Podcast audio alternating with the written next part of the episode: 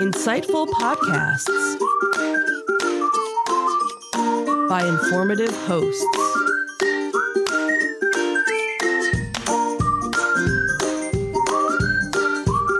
Insights into Things, a podcast network.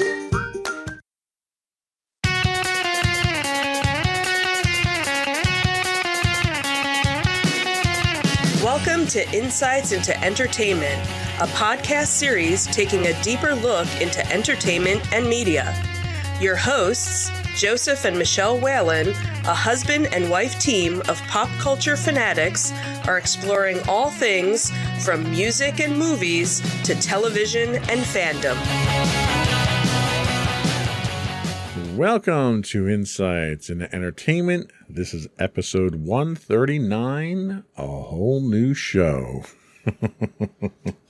I'm your host, Joseph Whalen, and my energized and revitalized co-host, Michelle Whalen. Hi there. How you doing today, dear? I guess I'm okay. So we have been talking about making a change to the show format for quite some time now. yes, we have. Uh, I wanted to wait until we got to a more momentous number. I thought 139 was kind of rather obscure, but that's fine, I guess. Uh, so That's what we're all about, uh, being obscure. right. That's our theme, right? right. So when we started the podcast, it was originally meant to be a deep dive into selected entertainment news and pop culture information. That being diehard fans of a number of these key areas uh, of these topics, we thought we could lend some unique perspective on. Well, over the course of 130 episodes or so, we kind of drifted away from that into more of a reporting on current news and events with a little bit of commentary mixed in. So, our hope is to get back into our original purpose, starting with this episode. We'll highlight a couple of significant events in the entertainment and pop culture worlds from a more deep dive perspective and less from a reporting perspective. Uh, and in today's episode, we're going to take a look at some interesting finds from the Disney Animation Research Library. Then we'll digest some of the feedback from the opening of the Galactic Star Cruiser experience in Disney World. That'll be our Star Wars segment. In case folks at home didn't know that. Just in case you were just- wondering. It's not meant to be two Disney stories back to back. This isn't a de- dedicated Disney podcast. Right. Uh, we'll also mark the 50th anniversary of one of the most iconic film franchises in movie history before we take a look at our experience at Nerdfest this past weekend with a little bit of video footage. Before we do that, though, uh, I would invite our listening and viewing audience to subscribe to the podcast. You can find audio versions of this podcast listed as Insights into Entertainment video versions and audio. We're publishing both on our Insights into Things podcast now. Uh, and you can find both of those listed on Google, Apple, Spotify, Stitcher, Amazon. It's important to kind of point out the reason that we do a separate audio one is there are certain news, uh, certain podcast feeds that don't do uh, hybrid video and audio, Spotify being one of those but there's a few others. So if we did just the hybrid, we couldn't get listed on Spotify. So we have to do just an audio for Gotcha. That makes on sense. Spotify. We would also invite you to uh, write into us, give us your feedback, tell us what you like, what you don't like, give us your uh, conventions and shows you like us to plug. You can email us at comments at insightsintothings.com. Uh, we are on Twitter at uh, at what? At insights underscore things. I'm sorry, I'm looking at a monitor that's blank on one side. I'm trying to figure out why. Uh, we're also on Facebook at facebook.com slash insights into things podcast. We're on Instagram at instagram.com slash insights into things. Or you can find links to all those and much more on our official website at www.insightsintothings.com. Shall we get started? Sure.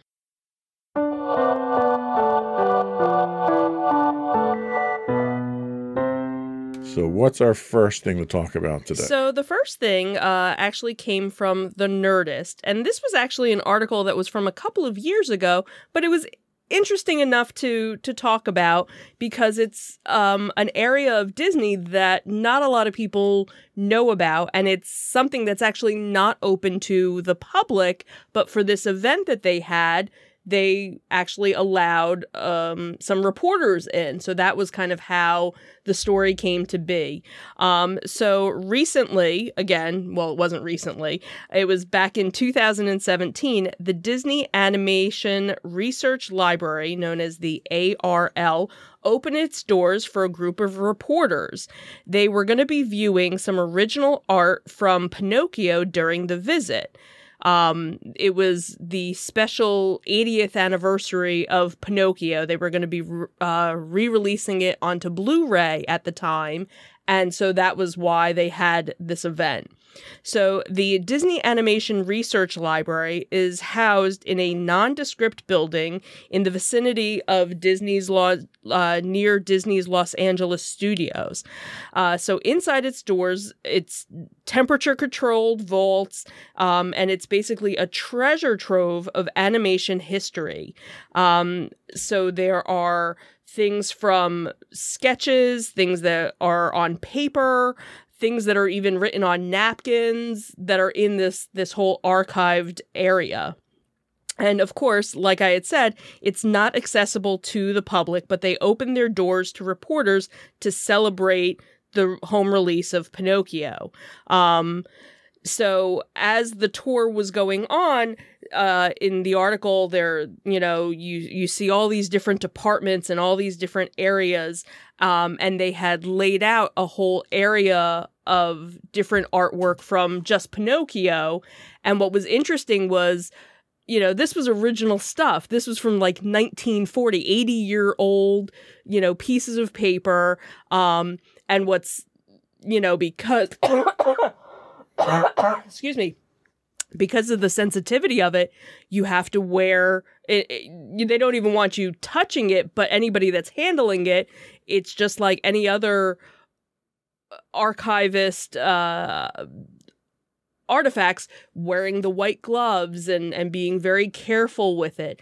And what was interesting was to see certain um, scenes that weren't in the movie that uh, there was a whole musical number that they had wanted to do but because of timing they didn't add it to the movie but they have all this original artwork for it, you know, that they've still, you know, held on to.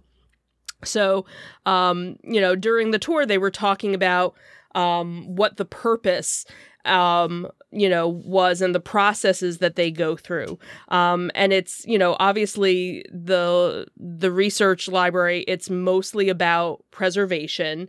Their collection includes 65 million pieces in 11 different vaults. So that's from drawings, concept art, cels, backgrounds, uh, maquettes, um, and even puppets uh, from like The Nightmare Before Christmas are included. Um, they have things going all the way back to Oswald the Lucky Rabbit, and obviously even you know the the current movies as well. There's stuff there. So, um, what's interesting is, you know, back in the day, most studios threw out items once a movie was completed, but thankfully not Walt Disney. He saved a lot of his work so that the artists, and what's interesting is they they actually started calling it the morgue, um, where all these past projects were. Uh, but the idea was that his artists would be able, if they needed inspiration or they needed to see something, they basically had their own research library to go back and look through. Now, one of the things that most Disney fans know is that back in the day, Walt actually used to give away certain pieces of art if you went to Disneyland, if, you know, Walt happened to be there on a day when you were visiting and you were walking through the park, you might actually get an original cel from a movie. So it's kind of funny how certain things were kind of given away. So is this something where uh, are there are they just responsible for preserving what they have, or do they try to reclaim some of these things that got out into the public domain? Well, in the in the article, it doesn't. They don't mention anything about that, and there's actually a, a video uh, that they had done a live stream uh, of a tour of it. So they don't talk about doing uh, trying to get anything back, but a lot of what they do is they do they are trying to digitalize a lot of it but also what they're doing too is in most cases in the uh, preservation of it they're not trying to fix anything so if there's any sort of mistake on something they're keeping that original mistake in it. Um, they did say if it was something where it was going to be a, a re release of something, they might go in if there was like a coffee stain or a cigarette stain or or something that that would be the only thing that they would really kind of clean up but everything else they wanted to leave it as is. So now you had mentioned that they don't the public obviously doesn't have general access Right. to this. Do they pull these items out to take them on tour yes at any point in and that's one of the things that they they talked about is that they do from time to time for special events or things you know things will kind of be on loan that'll go out. So i was thinking when we went um to the one faniversary event. Now granted that wasn't so this is all animation stuff. So this isn't even the the live action movie but we know that they have their own area for all of that stuff as well because the different shows that have come out on Disney Plus talk about it and and that's where you find uh you know the different collectors who have this and that and where when we went to Faniversary they had um Mary Poppins hat. And that was something nobody could touch it. It was only handled by one person and he was wearing the white gloves you know so that's something that's in a different vault. So So to that end, I have to assume that when this material was originally created in the 30s, 40s, and 50s, Mm-hmm. yeah it was never intended to be created with the the idea of preserving it. right So do they take? Are, are there? Is there a scientific process they go through that they treat these things differently? Like how do they preserve that stuff that wasn't intended to be preserved? Well, and and that's the thing is, you know, I, I guess the idea you have to figure going back, you know, so many years. He, you know, Walt was really the first person to say, "Hey, let's hold on to some of this stuff. This might, you know, be useful for us."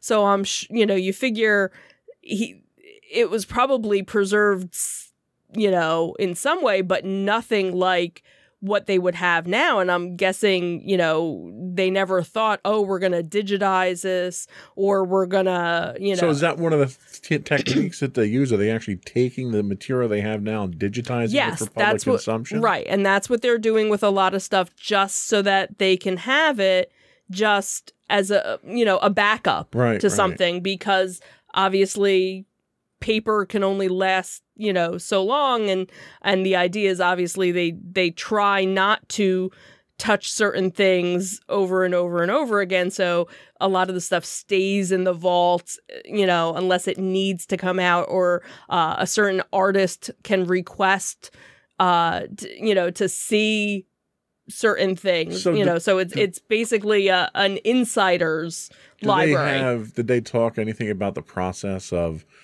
uh, like for instance, they're going through and creating live action uh, versions of a lot of the animated films. right So did they happen to talk anything about how the artists are actually going back and accessing this information? to No, they inspire The didn't. They didn't mention that, and and I'm sure that that's probably something that that they are doing to be able to go back and and maybe even find scenes again. You know, they they talk about in Pinocchio the one scene, excuse me, that they they were showing that they were, uh, you know, that they had laid out was something that pretty much nobody in the public had ever seen before. So I'm sure with some of these other animated movies, there's probably some inspiration that you know the, these movie makers are are getting from looking at some of the original art, but th- it doesn't talk about that in in this article. So I'm gonna I'm gonna run the the slideshow we have of the art itself, Sure. so that we can actually take a look at some of it. Yeah, so here's some of the original art. Um, this was this was interesting. They mentioned um, that in the the area they have a um, this was a, a desk from one of the uh, Disney artists who has so they preserved passed- his entire work. Right. He had incredible. yeah, unfortunately he had passed away and after he had passed away they had moved his desk to this area in this lobby area there's a piano and there's a little sign saying that the Sherman brothers and Alan Oh, Menken wow, yeah. had played on this piano. So it wasn't just, you know, a piano. It it actually meant something. So here's a vault with all of the, you know, m- rows and rows, some of the original maquettes of Pinocchio and Jiminy Cricket. You know, it's like it, that's priceless when you when you you know think of of how much. So obviously they did this because of the Pinocchio event. Mhm, right. Have they opened this up in the past before? Are they planning on doing it again? in this article it doesn't mention anything about it. It it sounded like it was kind of a once in a lifetime thing, but again, it's been, you know, it's been a number of years since this article came out and it, you know, being members, uh, you know, ha- having a, a Disney Plus subscription, there's a lot of these different collectible shows that have come up and and um, documentary type shows about the parks and about uh, the movies and about certain animations. So I have a feeling it's one of those things where you know maybe every now and then they'll kind of you know let a little bit out, kind of like with you know Skywalker Sure. um yeah. you know w- with that with lucasfilm you know they don't do tours but every now and then something comes Yeah. up where they you know open it of- up Speaking of tours, so they they they're going through the process of digitizing all this stuff. right Have they made any kind of digital tour available or anything like that online available? well the only thing that was available well at the end of the article there is a youtube video and what was interesting was it was actually when the the tour was was being filmed it was actually live streamed so disney parks um, was live streaming this and and basically I- don't know if he was the head or he's like the top curator. He was the one that was giving the tour and kind of like hey and this this is you know this department and this is this department. Um and people could actually type their questions and he was answering live questions as it was going on. So it's kind of interesting. So they haven't done anything since then but to be able you know you can go and and watch the video now and and uh, learn about the the area. And they talk about how you know we're not open to the public so this is a, a very rare opportunity to be able to enjoy. So I assume it's more of an archival type of facility rather than a museum type Mm-hmm. yes of facility. yes Then. hmm yeah it, it's really uh, uh, their their own research library which you know And you said this is just the animation portion. this is just the animation. This is how much so resources they've got dedicated. yeah so 65 million pieces of artwork and like i said i had always heard you know that walt would hand out cel. so could you imagine all the stuff that he gave away and you figure they probably didn't save everything from the movie. They probably you know saved a good portion of it. And you know so how much would it have been if they had saved everything? And and even when you look at um so i don't know was it 2 years ago i guess maybe? There was the it was a, a, a documentary that they did on disney plus and it was um for frozen 2 and the whole process that they had and again you know nowadays the the the modern movies are 90% digital but there's a lot of stuff that gets printed out or, or whatever and you see them going through like their dailies and they have you know this pile of of of scenes and oh we're, we're scrapping this and they just throw it out and now that's the thing. Like even even scripts, Mhm. you know, you you Oh, may yeah. go through multiple revisions of scripts before you get to your final script, and those edits are happening, you know, On the fly. during shooting. Right. right. right So, so, even like a, a a sheet that's thrown away from that, Mhm. you know, would, would certainly be Yeah. worth a find. right so just seeing in in that you know a stack of paper just pew, Yeah. Like, wow. Yeah. pretty so yeah, it was it was cool. like I said, it was an older article, but it was again something that most people don't know about and kind of a, an interesting peek behind the curtain, really. Very cool. Well, we'll come back and we're going to talk about uh, a Star Wars story again, uh, part of which was sourced from the Nerdist. So, good resource this week for us. Mhm, yeah. We'll-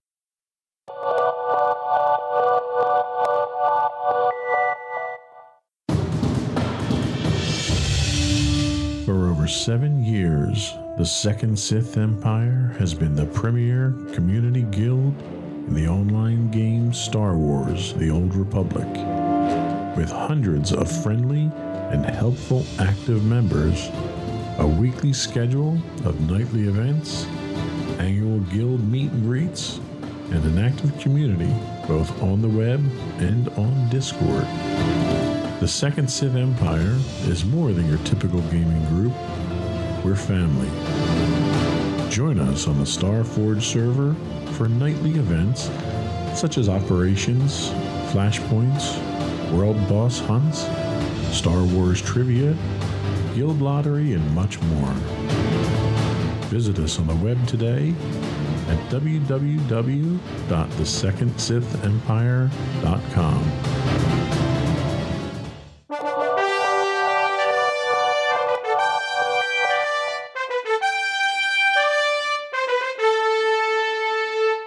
So the Halcyon has finally launched to much fanfare. We've talked about the rumors, we've talked about the accommodations and the activities, and most importantly, we've talked about the price.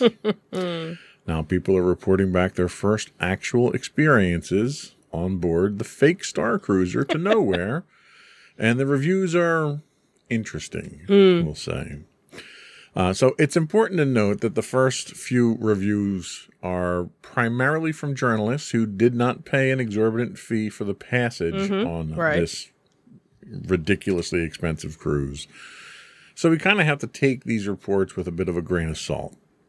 Uh, I also have to imagine that the person providing this information was actually required to fork over the four thousand plus dollars for the experience. It might have a different tone to it. So they tend to be a little upbeat, but with the caveat of, hey, I didn't pay for this. So hmm. if I didn't have to pay for it, I'd probably like it a lot more too. So one of the first reviews that we digested was from noted pop culture journalist Amy Ratcliffe. And she notes quite appropriately that as a single individual on the cruise, it was impossible to experience uh, everything the Star Cruiser had to offer.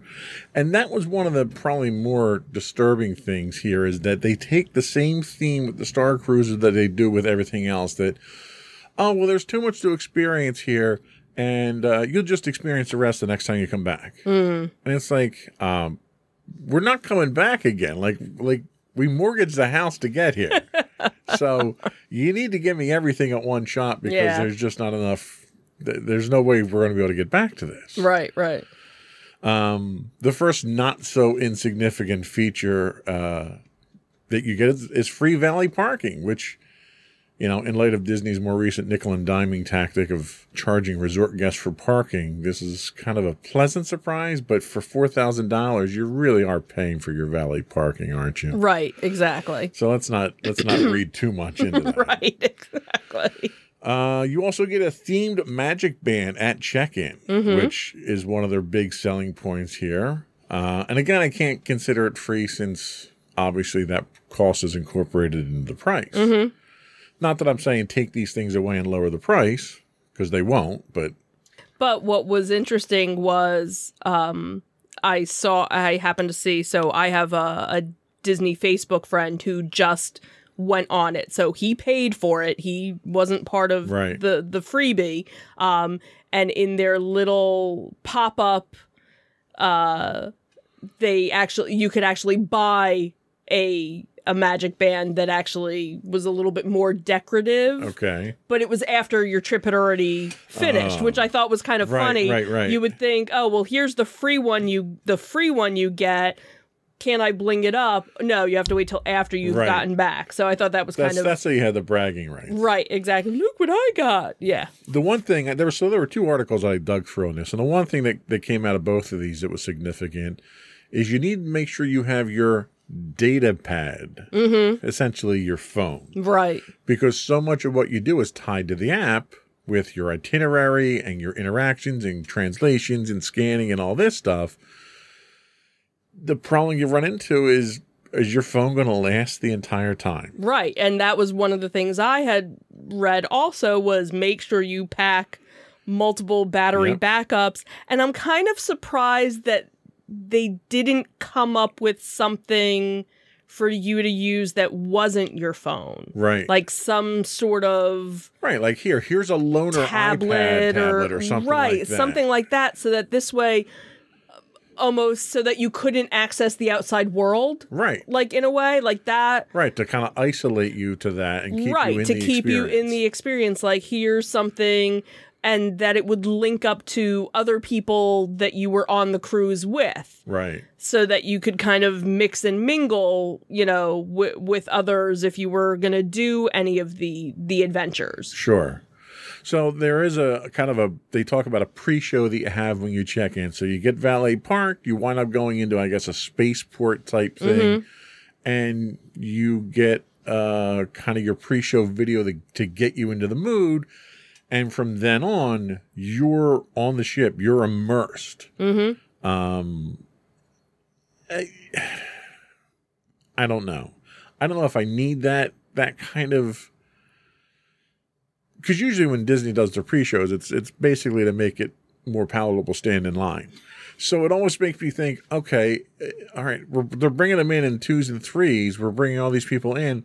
Am I literally just standing here watching this pre-show so I can get into the next room because there's people in there right now? mm. So it, it kind of makes me think that it's really just Disney's way of throttling the the, the passage into the building itself. okay i could see that But this is supposed to kick off your story, so we'll give them a little bit of credit for that. mm-hmm I hope it's just not your typical, you know, snooze fest to keep your hands and arms inside the vehicle at all times. right right Um, so the rooms, okay, so it's worthwhile talking about the rooms. So the the journalists themselves did not get to stay in the in the stateroom suites. They got to stay in the standard rooms, which, as a non one percenter, we probably wouldn't be in the staterooms either. right right So they talk about the fact that you get uh, the rooms can sleep up to five.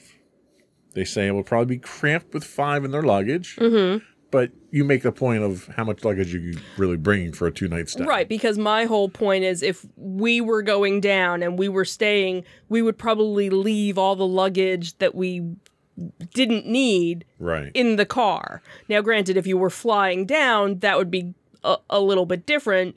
Uh, you know, I don't know if they have someplace where you can leave your extra luggage. But the other thing, too, is how much time are you spending in your room? You should really only be sleeping and getting ready for the, well, you you, would think, but apparently they the room itself is part of the story itself. Right, because, because there's a you- terminal that you have there, and the terminal Right. guides you where you have to go, and you, you get communications. True, true.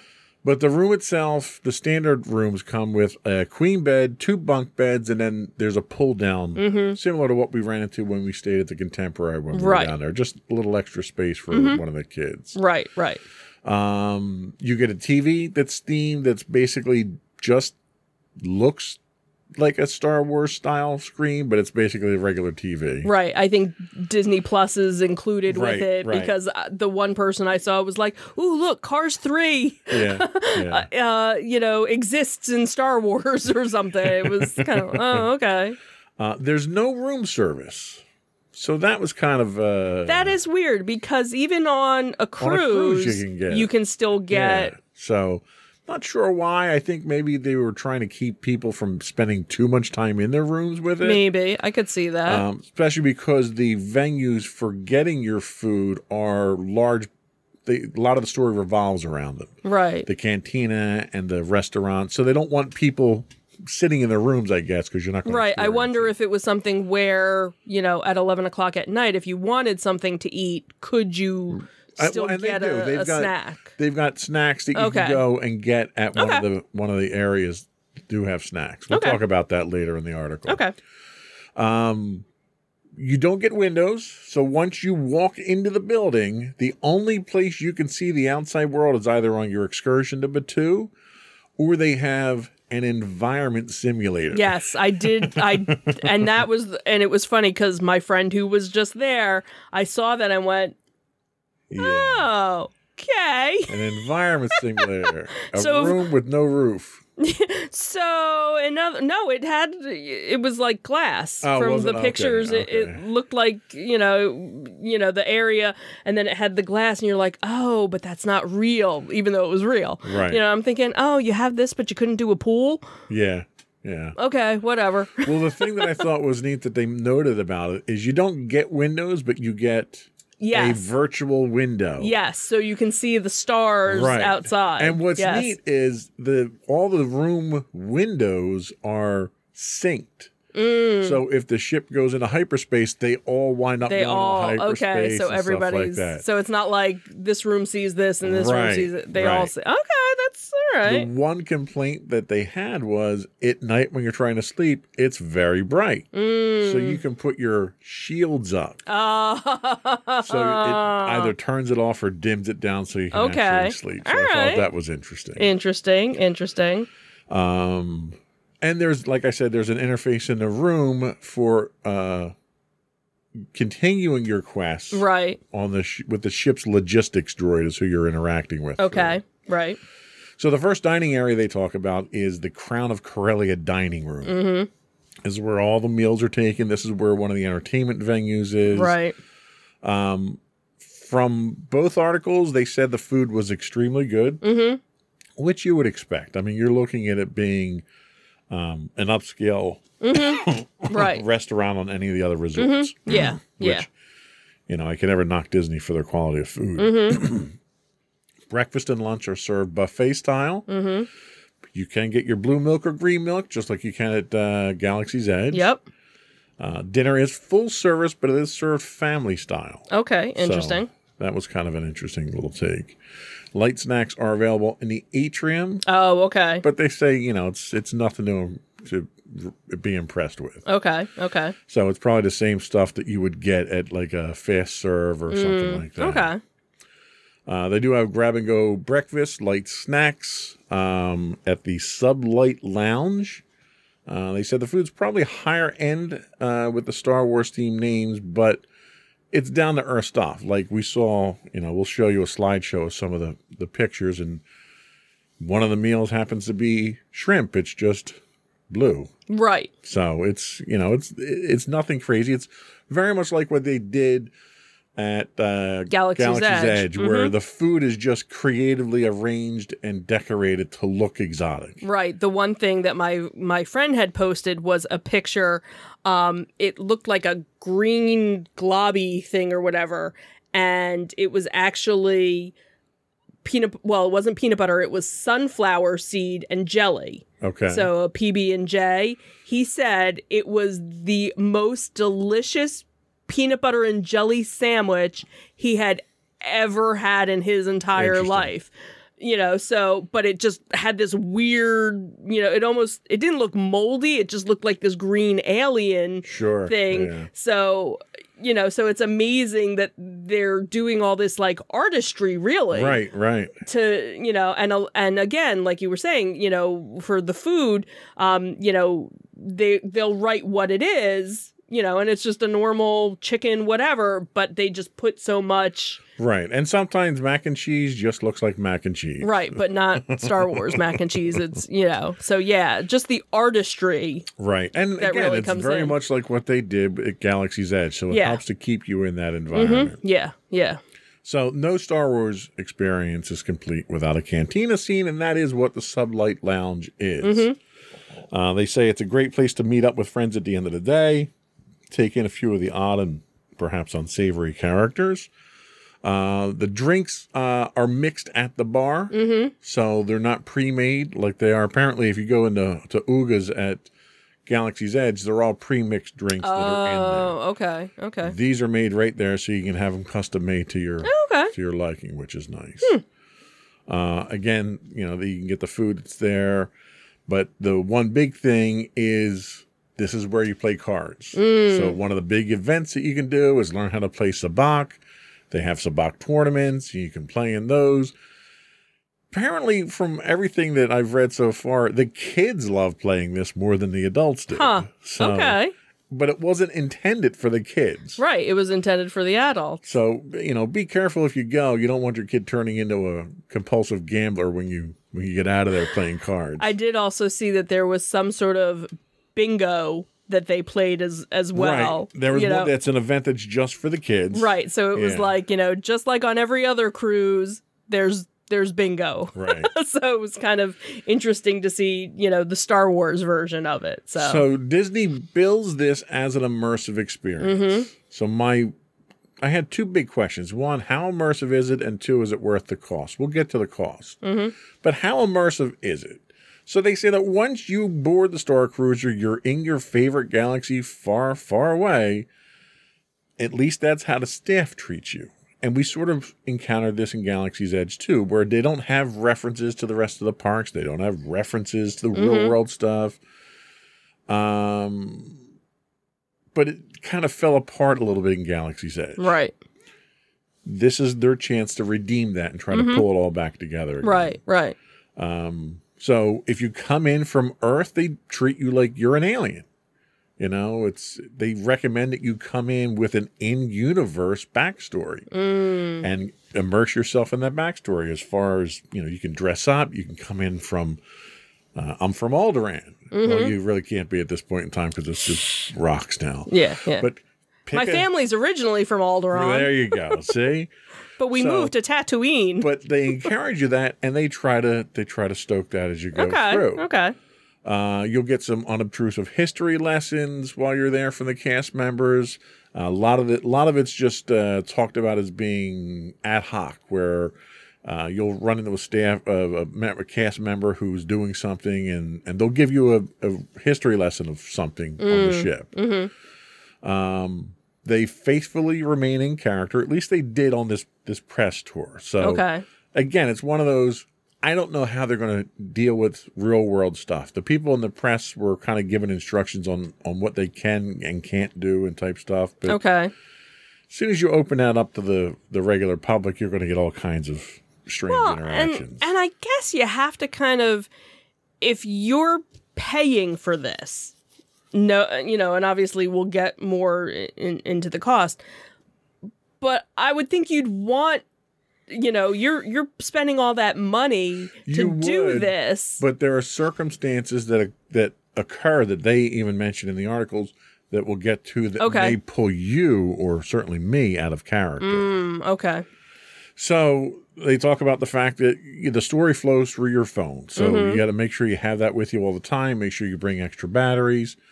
Um, you can interact with some of the face characters through the app, but they're canned responses. It's not like they're typing text back to you or anything like that. Okay. And then when you interact with them in person, they're not going to realize. That you just message Right. them or anything. So it's sort of like playing a role playing game where they know Okay. what the script is, but they don't know where in the script you are. Mm. So you may know things or have done things and they're not aware of it yet. So when you interact with them, it's kind of disjointed, is how it's been described. Okay. I could see that. They also say the app is very software driven, so there's lots of bugs in it. So they're still working a lot of Mm. Well, bugs. you out. figure it's only been a couple of weeks, so They a couple of biggest problems you get repeated messages, the same messages over and over, and you get messages out of sequence, Mm. which from a story standpoint, that could be jarring to Okay. understand. You know, you got a message that you shouldn't have gotten for three messages in, and, and you know, okay. spoilers, confusion, and so forth. Okay.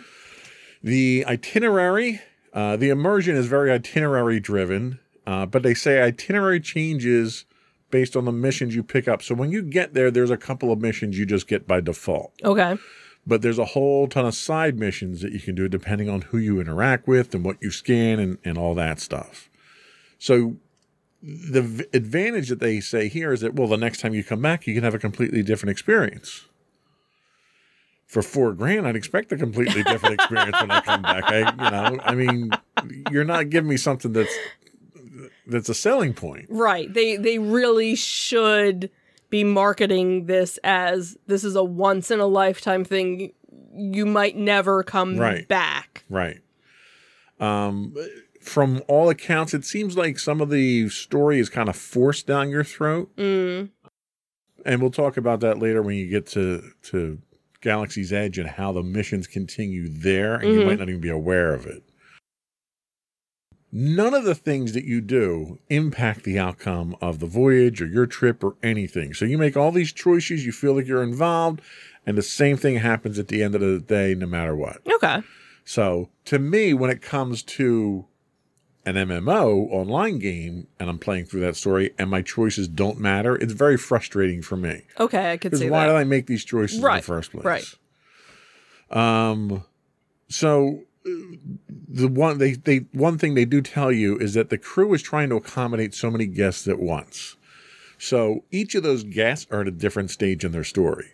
So you may go to a cast member to try to interact with them to advance a quest, and they may be interacting with someone else who's earlier in that quest, further in that quest, on a different quest, and you have to wait your turn to interact with them. Mm, They say sit there and listen because what they tell them might be relevant to what you say. okay.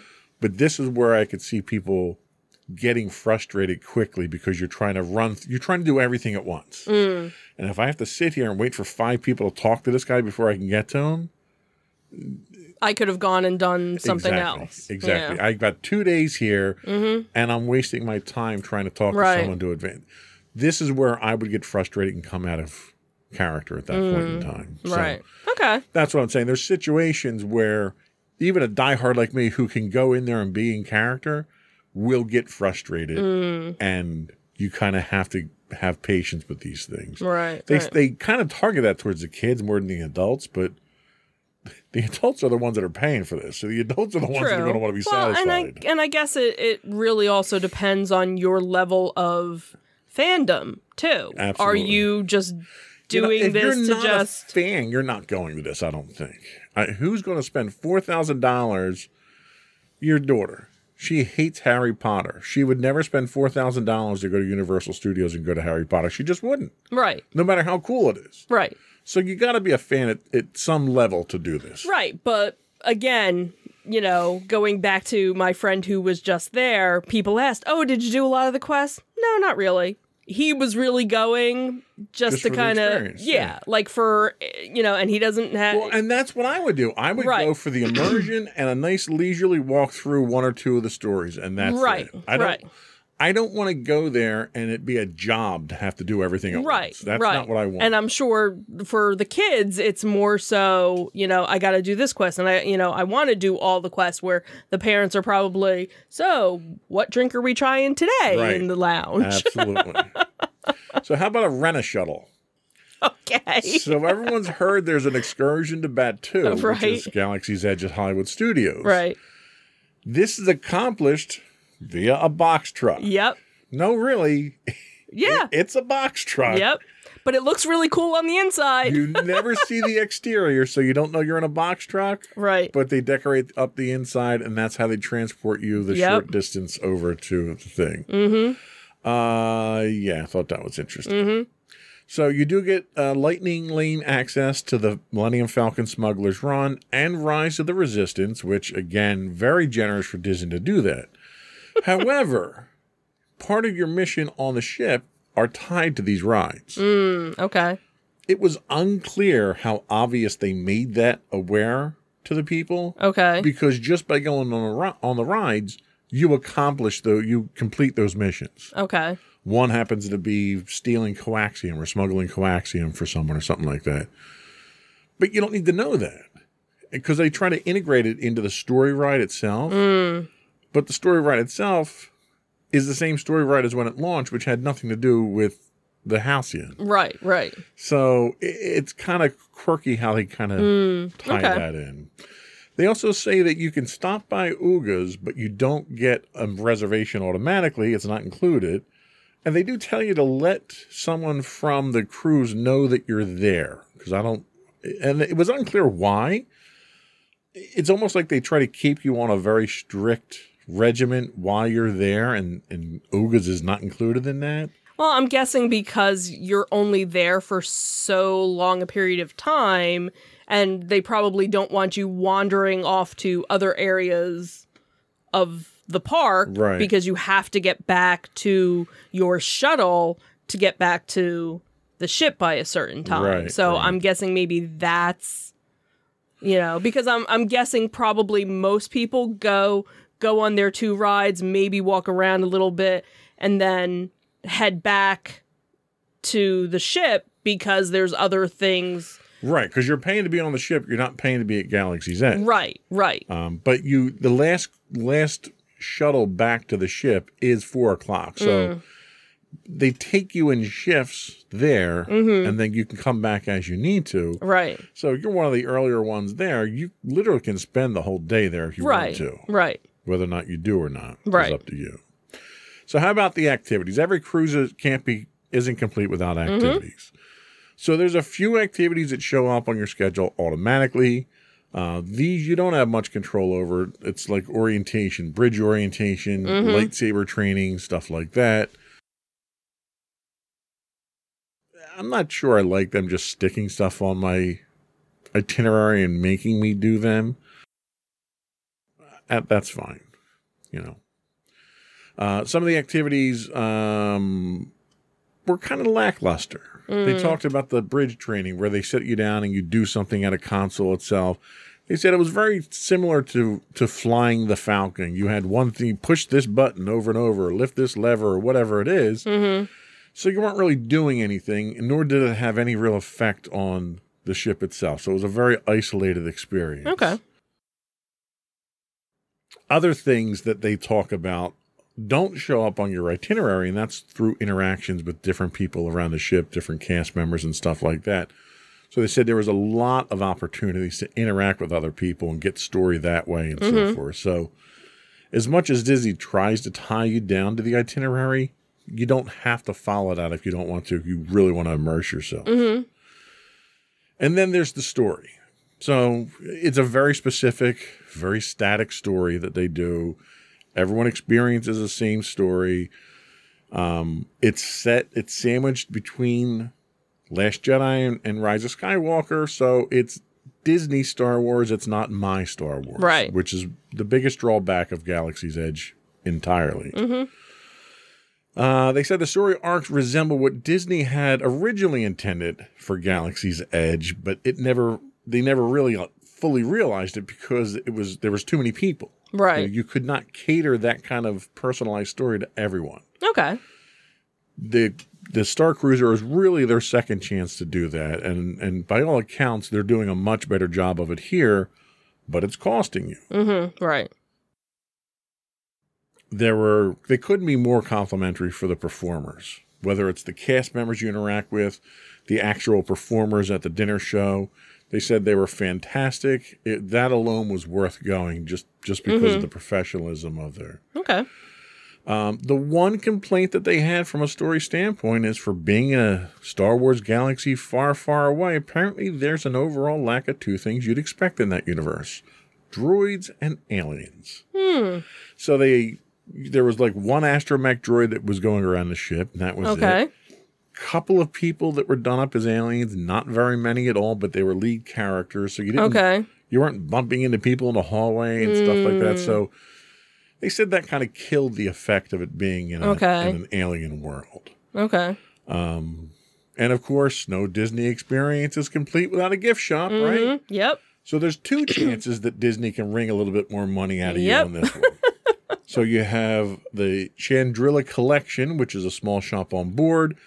That's targeted more for um, buying things to fit in, Yes, they were. clothing and and and stuff like and some that. collectibles, because again, my friend had posted the the photo. So again, non-branded collectibles. non-branded collectible, like there was some glassware, um, jewelry, Yep. clothing, thing you know, things that you would expect at a high-end boutique. Right.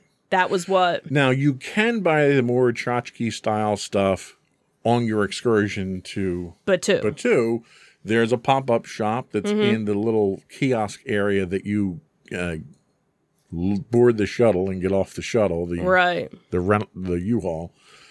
Um, and you could buy Star Cruiser specific stuff there and some of the bragging right stuff there, Mm-hmm. but they don't they don't overwhelm you, which is what really Right. kind of blew me away. Right. And then finally, we come down to the price. So, is the four thousand eight hundred nine dollars for the standard room worth it? One person who attended on a complimentary pass doesn't think so, and they were there for free, mind you. Okay? Right. Right. Uh, after seeing what I've seen and reading what I've read, I have to agree. Disney's non existent cruise to nowhere at an astronomical price is a big ask, uh, but it's also in line with what seems to be their new target audience of one percenters that Disney appears to be aiming for. So, short of hitting the lottery or getting a complimentary trip myself, uh, I'll be avoiding this particular Disney money trap. So, I don't know. What do you think? You think it's it's worth it as a once in a lifetime? You know, you turn fifty, we're gonna go on a that'll be our Disney cruise. I don't think that's the uh, yeah, the I, I think if I had my my choice of two days doing that or going to Disneyland Paris for the same amount of money, I I would choose Disneyland Paris. Yeah. You know, I as much of knowing how much of a Star Wars family we are, I just I for half the price, see. you know, Not only can I not justify paying that money for that limited an experience, Mhm. I refuse to support what really is Disney slapping in the face to every Star Wars fan Mm-hmm. out there. Right. Because your average Star Wars fan is not going to be able to afford this. Right. And you're deliberately pricing out that entire Mm-hmm. fan base. Right. And I think that that's that's the biggest thing. If if you slash that price and that was even when we were still DVC members, there was the option of okay, how how much Yeah. of points do we and and for the amount of points that we were going to have to use versus taking a, a 7-day cruise, it was just it didn't it didn't equal. It it, it, it there was no comparison to to either or. So I would rather spend five thousand dollars and go to Paris than just stay. to, you know, like it would be nice if you could just do like a a, a one day walkthrough of it or, or something. You know, for you know two hundred dollars. for two hundred dollars, you get to you know spend the day on the ship. Yeah. I could you know, see that. That would be interesting. You know, with maybe you know you get one meal. You know, I'll even say three hundred. But see, you know. and that's the thing. You can get the the environmental experience at Galaxy's Edge that you Right. get here. They don't have some of the lightsaber training. Well, that's what of I was stuff. saying, So you to- bring that stuff out so the general public can have some Right. access to that Right. stuff too. Right. So I, I don't know. It's it's to me, it's not worth it. Anyway, we'll be back. Uh, we're we're pushing up on the clock here, so we'll we'll do a, a quick uh, review of our next story when we Sure. come back. Sure.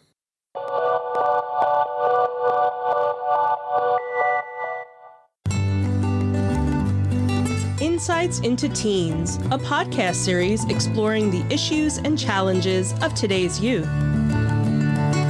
Talking to real teens about real teen problems. Explore issues from braces to puberty, social anxiety to financial responsibility.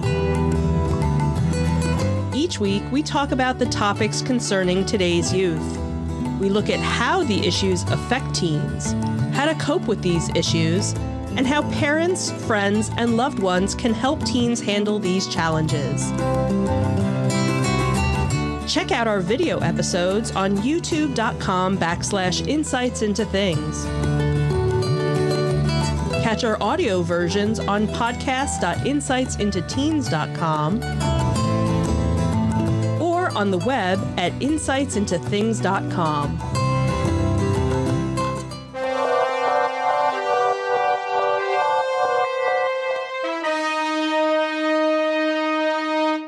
So it's been described as the Gone with the Wind of gangster movies.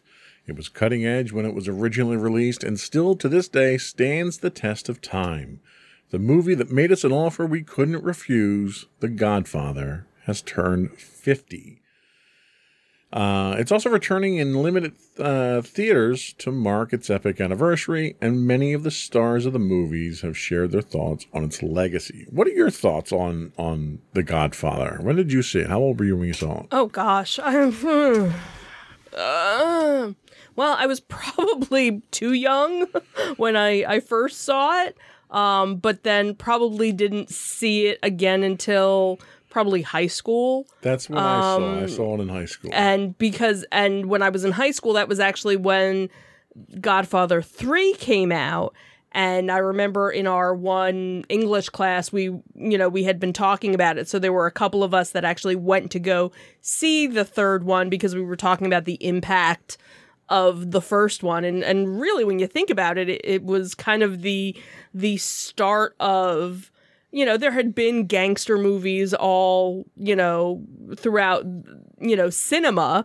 Um, but really, that was kind of the one that led the way for you know some of the the more modern gangster movies. Like you know they kind of look at, at that and and kind of go from there. Well, it's funny you mentioned that because in a recent interview, Talia Shire described her brother, Francis Ford Coppola, characterizing the movie as a waltz. Uh, she says the endless cycle of the family had a sense of a waltz to it.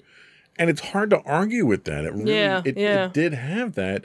And I think that's really what scared the studios more than anything because it was so different right than the gangster movies you had up to that point. right everything was family Um, yeah. really it was all about taking care of the family It was a huge gamble for Paramount. And by most accounts, the movie was held to shoot for Coppola. They said there were reports of a running battle between uh, Coppola and the, his bosses at Paramount, and even the crew at times because of creative dif- differences. Uh, casting decisions. You know, they brought uh, Marlon Brando in, who at that point in time was kind of obscure at that point in Right. his career. Nobody wanted to touch him at that point right and it kind of reinvigorated his career. yeah yeah Um, they said that he Coppola was in constant fear of getting sacked by Paramount during this whole thing. Even in post production, when he made his choice of Italian maestro Nino Rota, uh, that was questioned.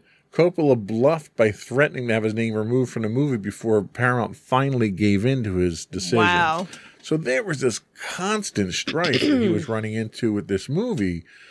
And in the in the interview with Talia Shire, she says, I wouldn't have had me on the set. She said the last thing he needed was his sister at the yeah time. true You know, I added one more tension for him. yeah exactly Uh, thinking about you, that If you think back to the movie where there's the scene where she and her new husband are fighting and she's pregnant in the scene, she says, It's a rough thing to see a pregnant woman being knocked around. right She says, I had to move from place to place, and was honestly, I was terrified because you didn't want to do another take because another take meant everything had to be reset. She says, I just want to keep going. Because it was co- it would have cost money to do Mm. Right, the resets and the reshoots and Right, all that right. stuff. So, yeah, even when it was being made, it was such a different movie. Well, even the novel itself, the novel was written in the in the '60s and and was a huge hit, which is why it spawned the movie Mm-hmm. right right but it was so different than like the Cagney style gangster movies Right. that you were used to. right And I think a lot of it had to do with the fact that it was very reflective of of our country at that time. yeah You know, the the power struggles, the politics, the you know, do whatever it is you need to do. Um and it came out in some of the uh some of the quotes. You know, you mm-hmm. got some of the best one liners. I, I, I wrote a couple of these down. yeah You know, there's one line uh, where Michael Corleone says, "Don't ask me my biz. Don't don't don't ask me about my business, Kay."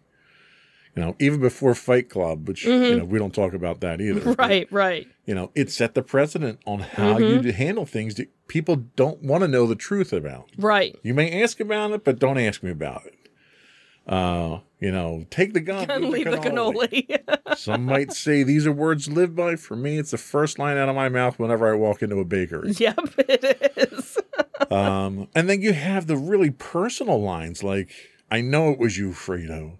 Fredo, you broke my heart. yep You know, if you're, you know, if you're looking for the most poetically perfect way to tell your brother you know his secret, you couldn't ask for a better line. yeah yeah Uh, revenge is a dish best served cold. Mm-hmm. You know, while it's attributed as an old Klingon proverb, the Klingons probably got it from this movie. Yeah. And the one that I think really kind of speaks to why the movie had such an impact was very early on in the movie. Don Corleone says, I believe in America. Mm-hmm. And he does. Right. But it's his version of America. Right. You know, and in our current state of political upheaval, this line's incredibly poignant Mm-hmm. and tells us that America's what you make of it. If Mm. your America is gun to your head, going to take your money, if you don't do what I say, make demands, then that's your America. Mm-hmm. That's not everybody else's America. So it's that distorted, that ability to distort things in such a way To that, to be how you want it to right, to make yourself feel good about be. it. Yeah. Yeah. And then, you know, the most famous line from the whole movie. And yes, this line is so well delivered and so perfect in the movie that it appears twice in our breakdown here. 50 years later, people dream of a chance to use the line any chance they get, and that is, I'm going to make him an offer he can't refuse. And that's like everyone knows where that line comes Mhm, from. They yeah. know who said it, and it's it's fantastic. But culturally, though, I mean, we talk about the the careers and the impact and, and stuff like that. It was a self reflective look at the the country during some of our most formative years Mhm. that the movie portrays. Um, and it's a shining example of how certain aspects of the population exploited their opportunities. Mm-hmm. They bent, broke, bought, and rewrote the rules of the land to their favor. And it still happens to this day. Whether it's happening in business or politics or crime or whatever, what Don Corleone represented in the movie is what so many people aspire to that power, that ultimate power, that ability to manipulate things and be in control. Mm-hmm. And so many fortunes in today's businesses have been made on that. It's not biographical, it's not historical, but there are grains of truth in the film that make us question reality and kind of look at the world differently.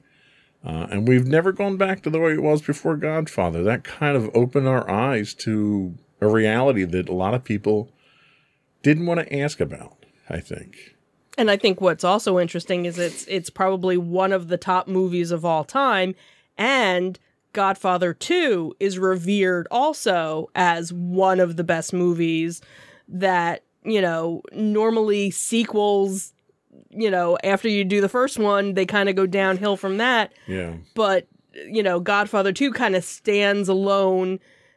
You know, on on its own uh, as being a, a really great movie and it's interesting because it takes you it's a prequel to the godfather so you kind of see everything And that that concept itself was interesting at the time because Right. you didn't have that sort of thing. Mhm, right Um, where it's like, okay, we drew the line in the sand. Now let's go back and show you how we got to that line. right where normally you never did that you always went forward Right. so it was an interesting you know take on it and it was so well received on top of the success of the original Absolutely. And I have little doubt the Godfather will still be relevant 50 years from now, too. yep So we're going to take a quick break. We'll come back and we'll get some of our afterthoughts to cover. sure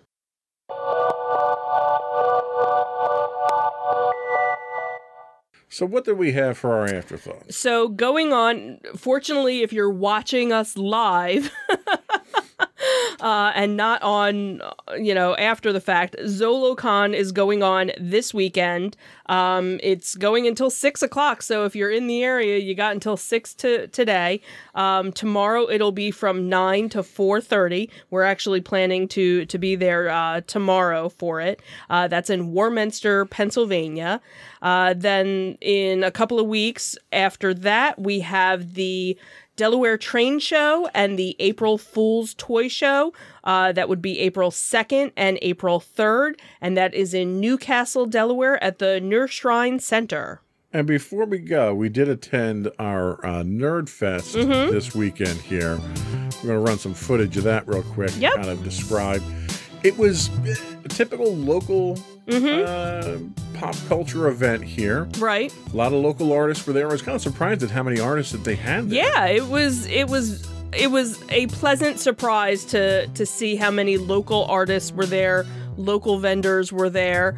Um, a nice mix uh, uh, of different types of, of artists. You had a lot of people selling um, handmade things, Yep. which was nice to see, along with uh, your your different vendors obviously selling your pops. Not as many collectibles. Yeah, a lot of it was much more handmade. Right. It was much more right, which was kind of cool stuff. because you know better to have that. Obviously, we had the 501st was there.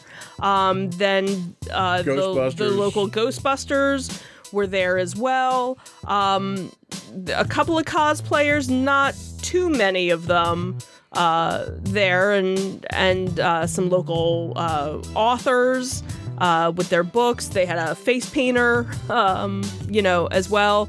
Uh, different clothing uh, makers uh, were there with uh, different types of T-shirts or sweatshirts and things. And we had the the one artist that was there who was the taxidermist artist Yes. that we talked to. Why don't you talk a little bit about that? Yeah, so that was kind of interesting. I almost came home with a bat. A real bat that A was real taxidermy. bat that was taxidermied in in this cute little cage. So we were talking uh, to him, and, and you had asked him how he came to yeah, how he sourced his he his, sourced his his- critters. and what was it? So he had kind of had a So he said he has a license. He's a licensed scavenger, right, which I didn't even know that existed. But he said most of the stuff that he gets comes from people that he works with.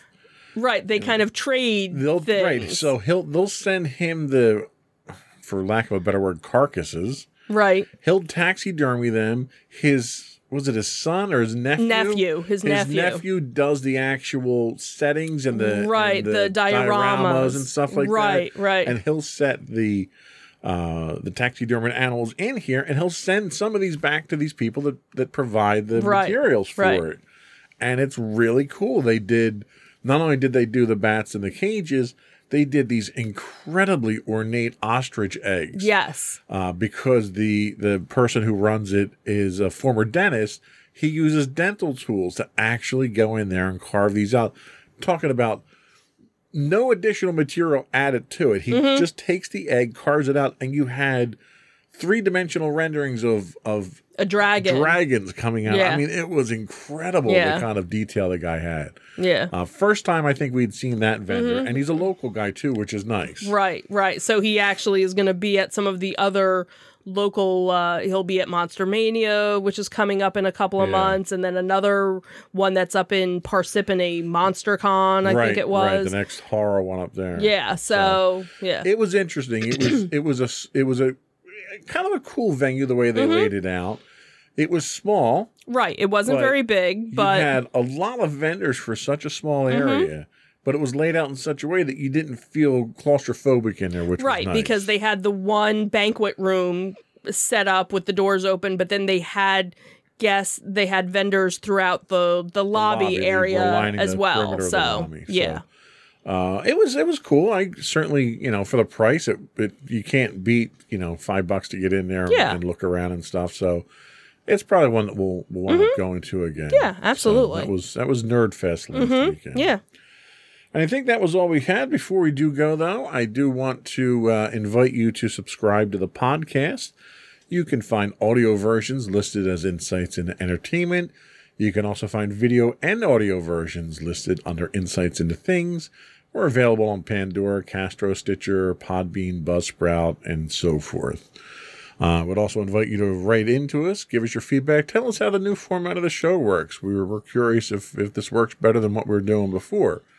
You can email us at comments at insightsintothings.com. You can find us on Twitter at uh, twitter.com in backslash insights into things. You can find us on Facebook at facebook.com slash insights into things podcast. You can find us on Instagram uh, at instagram.com backslash insights into things. And you can find all that and more on our official website at insightsintothings.com. That's it. Another one in the books. Have a good week, everyone. Bye. Bye.